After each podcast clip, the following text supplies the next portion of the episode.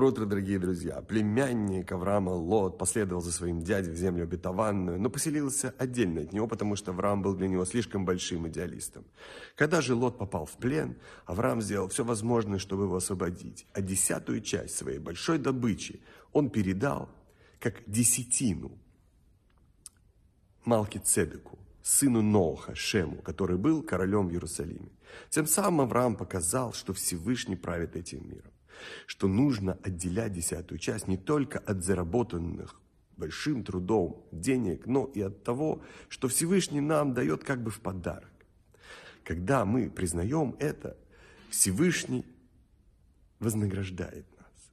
И Он даже просит нас испытывать Его в этом. И когда мы это делаем, то мы приносим свет в этот мир. Мы показываем, кто царь и хозяин в этом мире. И весь мир из-за этого становится лучше.